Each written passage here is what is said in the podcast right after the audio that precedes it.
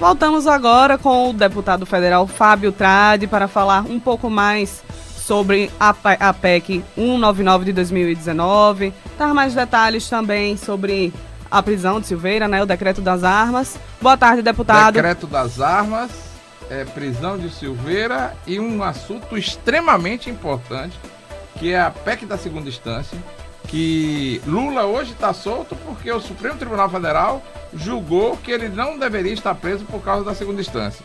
Com a volta das comissões na Câmara, deputados e sociedade civil organizada pressionam pela retomada da discussão da PEC da segunda instância. O projeto ficou esquecido no ano passado, em meio à pandemia e ao enfraquecimento da Lava Jato. A proposta de emenda constitucional que institui a prisão antes do chamado trânsito em julgado está pronta para ser votada desde abril. Em reunião na Câmara na semana passada, o relator deputado Fábio Trade cobrou a urgência reinstalação do colegiado que discute o texto. Para falar sobre o assunto, nada melhor do que a gente entrevistar o próprio relator da comissão, o deputado Fábio Trade. É isso, né? É isso. Então vamos lá, deputado, bom dia. Bom dia, Everton. Bom dia, Isabela. Bom dia a todos os queridos ouvintes. É um prazer falar com vocês. Muito obrigado, deputado. Veja, é, a segunda instância é um assunto extremamente importante. Ficou esquecido e rodou nas gavetas do Congresso Nacional ano passado, até porque vivemos um tempo de pandemia, um tempo extremamente complicado. Como é que está hoje? Como é que está funcionando as comissões e como é que, quando é que o senhor acha que a PEC da segunda instância vai para votação? O relatório que eu preparei já está pronto desde setembro do ano passado. Hoje pela manhã recebi um comunicado da consultoria da Câmara no sentido de que a mesa já regulamentou as atividades para o retorno das comissões especiais e permanentes.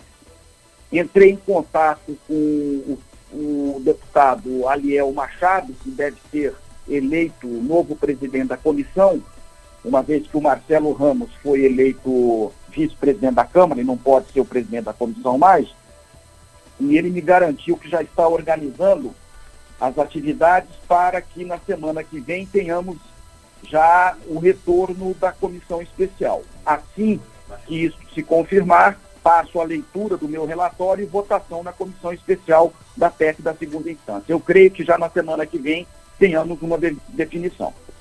A representante do movimento Vem Pra Rua, Luciana Alberto, lembrou que o STF já tinha decidido sobre a questão, mas voltou atrás. E ela disse que não tem por que nós não avançarmos definitivamente nessa questão, já que é uma importante demanda da sociedade. Cabe à sociedade, deputado, pressionar os parlamentares em favor da aprovação da PEC?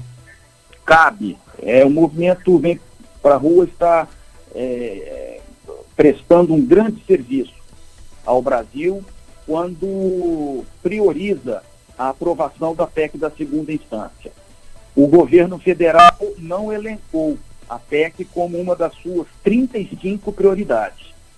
Significa dizer que é contra a PEC, porque se não está entre 35 prioridades, é porque não tem interesse na sua aprovação de maneira que os movimentos sociais que têm, uh, têm interesse em, na aprovação da PEC são muito bem recebidos por mim, pelo presidente da comissão, pelo autor da PEC, e sem eles, dificilmente nós vamos conseguir aprovar essa PEC. Eu já adianto que, sem a participação da sociedade, a PEC não vingará.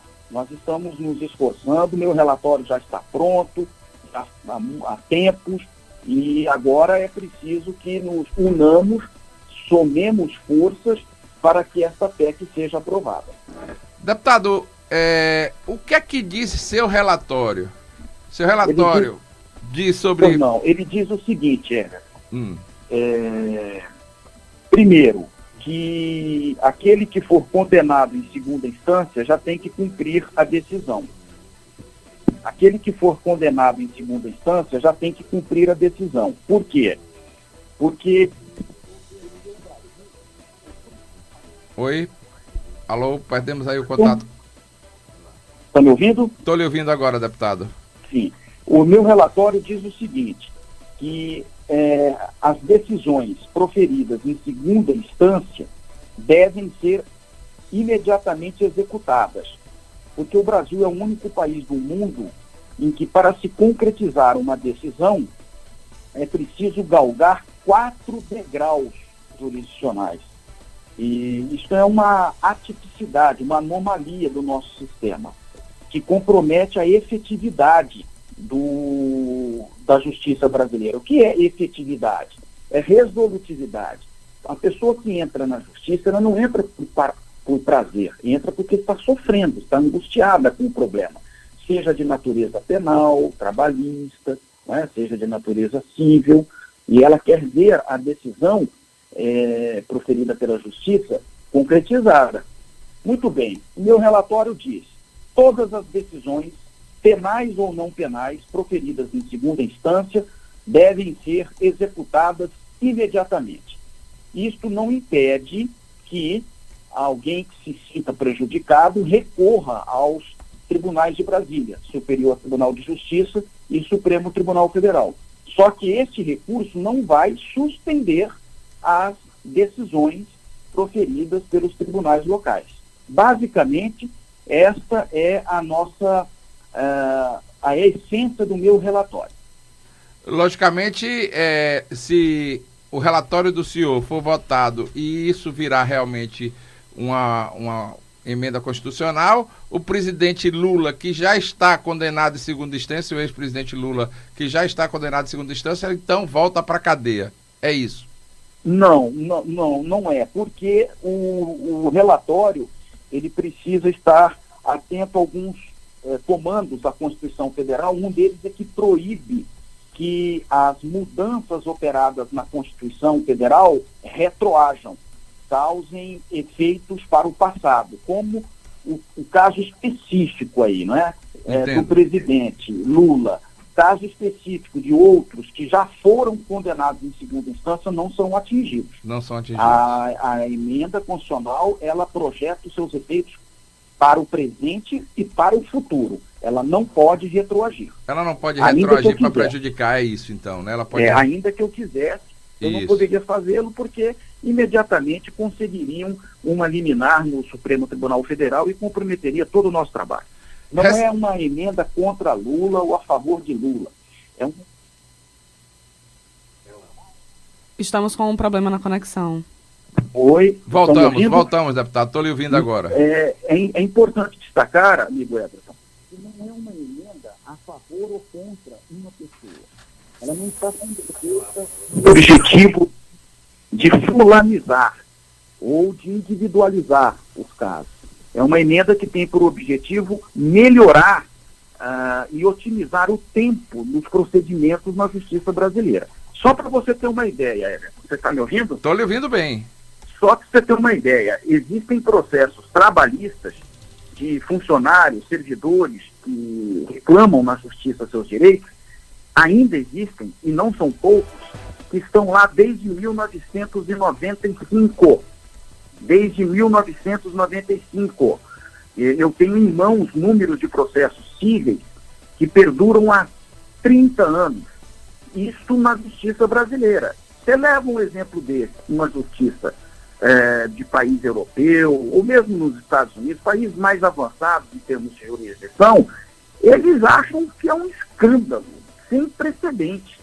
É? Porque quem é que Veja você, esses que entram na justiça, estão aguardando uma decisão há 30 anos, pergunte a ele se ele deixou de pagar os tributos para que a justiça funcionasse ao longo desses 30 anos. Ele não deixou de pagar, ele pagou todos os meses, todos os anos, mas ele não tem o serviço prestado como retorno. Isso é uma injustiça. E é contra esse tipo de mazela que a PEC está é, se insurgindo. Entendo. E infelizmente, alguns setores políticos não, é? É, não querem vê-la aprovada por questões, eu diria assim, muito mais pessoais do que político-institucionais. Eu falei do presidente Lula até porque ele é o apenado de segunda instância mais famoso do país. Mas mudando um pouco de assunto e de prisma da, da entrevista, deputado, eu queria lhe perguntar o seguinte: são quatro os decretos do presidente Jair Messias Bolsonaro com relação às armas de fogo. Qual é o seu posicionamento com relação a esses decretos, deputado? Eu votarei na, na Câmara para suspender os efeitos desses decretos por uma questão de forma e de mérito. Questão de forma, eu defendo que cabe ao parlamento brasileiro iniciar o processo de tramitação de projetos que dispõem sobre armas. Não pode o presidente, via decreto, regulamentar essa matéria. Ele sustenta, né, o executivo sustenta, que os decretos foram editados e têm validade porque ele apenas regulamentou temas anteriormente editados em decretos. Mas basta uma simples leitura dos atuais decretos para ver que ele não regulamentou apenas, ele inovou, ele criou e, portanto, de certa forma, ele legislou. E a Constituição proíbe. Portanto, cabe ao Parlamento, ao Poder Legislativo, iniciar processo dessa natureza. E no mérito, eu também me insurjo contra esses decretos, primeiro porque eu entendo que não se enfrenta problem problemas de segurança pública armando a população. É, quem vai ganhar muito com isso são os advogados criminalistas. Não é? Eu sou advogado criminalista, eu posso garantir para você, com os meus estudos de criminologia, vai aumentar de forma exponencial, se já não está aumentando, a criminalidade de ímpeto, quer dizer, aqueles homicídios de trânsito, de bar, não é? é aqueles casos episódicos, isolados na vida das pessoas que, por uma contingência qualquer, se veem envolvidas em discussão e com a arma já é, autorizado porte a porte, vai se valer dela em qualquer altercação verbal. Então, muitos advogados criminalistas vão ser acionados por conta disso. É, e a outra questão é, que eu reputo importante é que não é conveniente, oportuno tratar de armas são mais de mil pessoas morrendo por dia no Brasil em virtude da Covid. É, não é uma medida oportuna e, portanto, as pessoas morrendo por falta de oxigênio, por falta de vacina, por falta de leitos hospitalares. E o presidente vem e recomenda, através de um decreto, a facilitação da circulação de armas, eu vejo isso como um contrassenso e um despropósito. Estamos entrevistando o deputado Fábio Tred, lá do Mato Grosso do Sul. Ele é relator da comissão de, das questões da, das armas, não, né? Da, da PEC da segunda instância. Já falou sobre a PEC da segunda instância, falou sobre as armas. Agora vamos conversar agora do assunto palpitante, quente. Como é que tá a batata quente aí do deputado preso pelo STF? Lá na Câmara dos Deputados. Como é que tá? Vai ou não vai ser solto, deputado? Olha, por mim não vai. Eu penso que a prisão dele é justificada. O flagrante se caracterizou porque a prisão se deu logo depois do cometimento da infração e o Código de Processo Penal prevê essa modalidade de flagrante. É, o, o, os fatos praticados, eu li o, e vi e ouvi o pronunciamento dele ao longo de 19 minutos. Ele trafega ali nos 19 minutos por todas as avenidas do direito penal. Ele, ele, ele circula por todas as ruas, por todos os becos do Código Penal brasileiro, inclusive atentando contra a liberdade é, psíquica dos ministros quando pratica o crime de ameaça, ao dizer: eu sei o que vocês fazem e eu sei com quem vocês andam. Além de se valer de uma linguagem que quem convive com o ambiente policial sabe que não é uma linguagem de parlamentar, é uma linguagem de outra espécie de gente. Quer dizer, então, atenta contra a mãe de todas as liberdades públicas, que é a democracia. Eu só estou dando essa entrevista a você, Everton, porque vivemos num Estado democrático de direito. Caso contrário, é, nós, numa ditadura, estaríamos sendo aqui ouvidos, registrados e codificados pelo sistema de repressão por delitos de opinião. Então, ele praticou crimes previstos no Código Penal, na Lei de Segurança Nacional e, portanto, deve merecer a, a tutela uh, estatal no sentido de que a sua liberdade hoje coloca em risco a ordem pública.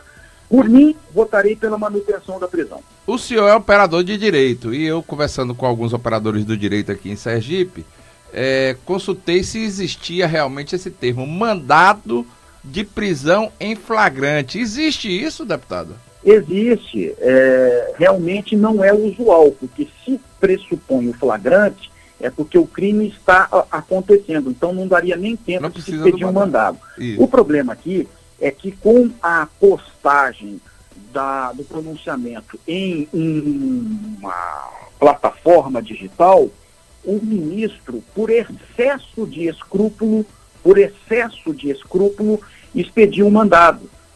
Se quisesse prender sem o um mandado, poderia prender, mas tratando-se de um parlamentar, deputado federal, ministro cercou-se de todas as cautelas para que não houvesse nenhum comprometimento na legitimidade da ordem expedida.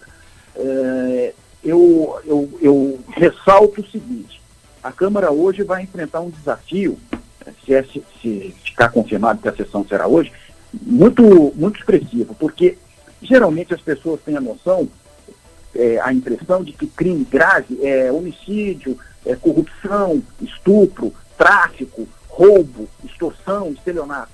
Mas existe uma espécie de delito que é o delito político institucional, que é tão grave quanto esses outros que eu elenquei. Estes crimes praticados pelo deputado Daniel Silveira, eles atentam contra a raiz, contra a causa, contra o primado de tudo aquilo que hoje nós estamos é, podendo desfrutar. Liberdade de falar, liberdade de pensar, liberdade de reunir, liberdade de nos associar. É? Então, é grave e precisa, sim, de uma decisão enérgica da Câmara dos Deputados. Deputados ligados à cúpula da Câmara, segundo o jornal Globo, visitaram hoje pela manhã o deputado Silveira, Daniel Silveira, e proporam um acordo ao deputado.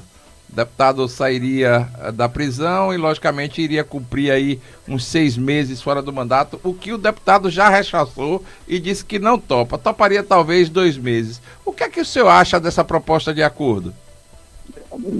Podre. Podre. Ela, ela é fétida, ela é antirrepublicana, ela depõe contra a credibilidade e a imagem do parlamento. Não se pode transigir com a defesa do Estado democrático de direito. Porque se abrir o precedente é, nesse momento, permitindo que ele transacione a quantidade é, de tempo da ou da punição, isso será interpretado como mensagem de isto será, interpre... isto será interpretado como mensagem de estímulo a outros potenciais infratores da ordem democrática. E o parlamento que nós sonhamos é um parlamento que respeita a democracia, que zela pela Constituição, que tenha coragem de fiscalizar com independência o poder executivo. É por essas e outras atitudes que você mencionou que a população passa a nos ver como uh, dispensáveis, como prescindíveis, não é?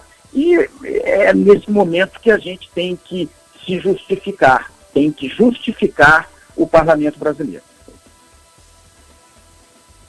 Brasileiros dizem que o presidente Jair Messias Bolsonaro tentou lançar uma nuvem para confundir as pessoas, porque nós estamos vivendo um momento de mortes muito muito alto pela Covid-19, vários problemas acontecendo no, no, Brasil e o presidente Jair Messias Bolsonaro talvez tenha arranjado uma forma de colocar uma cortina de fumaça em tudo isso através da atitude do deputado. O senhor acredita que realmente isso aconteceu?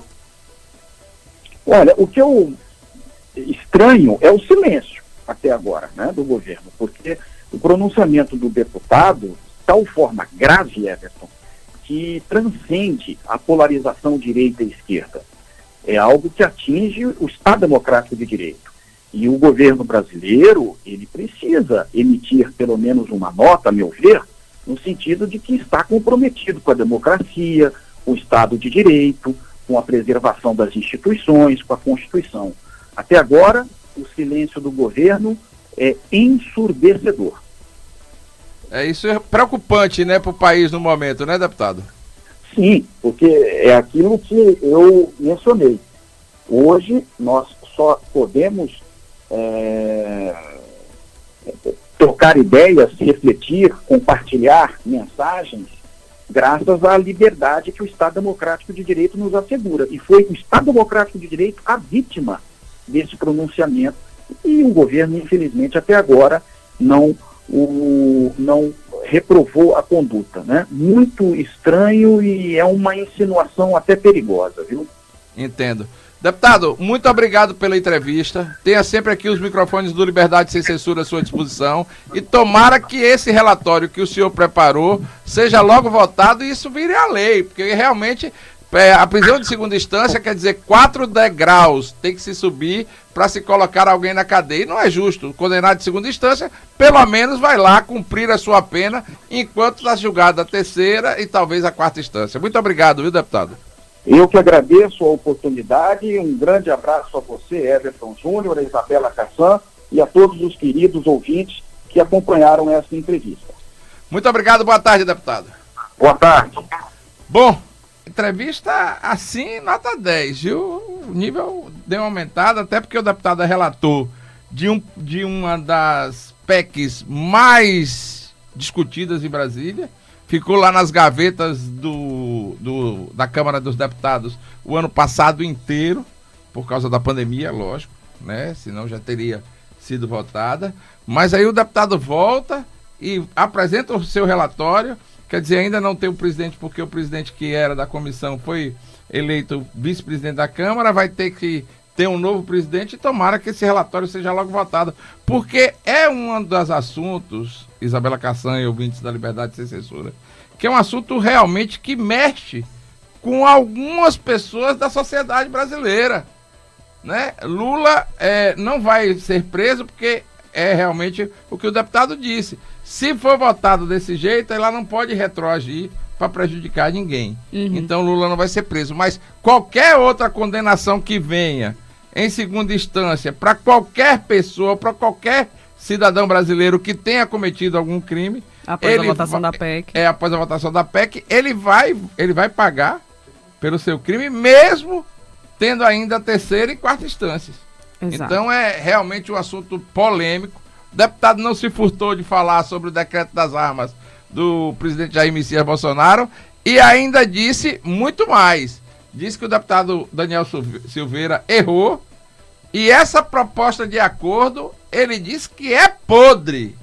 Então não foi eu que disse, foi o deputado Fábio Tred, relator da PEC da segunda instância, que disse que o acordo que está sendo costurado para tirar o deputado Silveira da Polícia Federal é um acordo podre.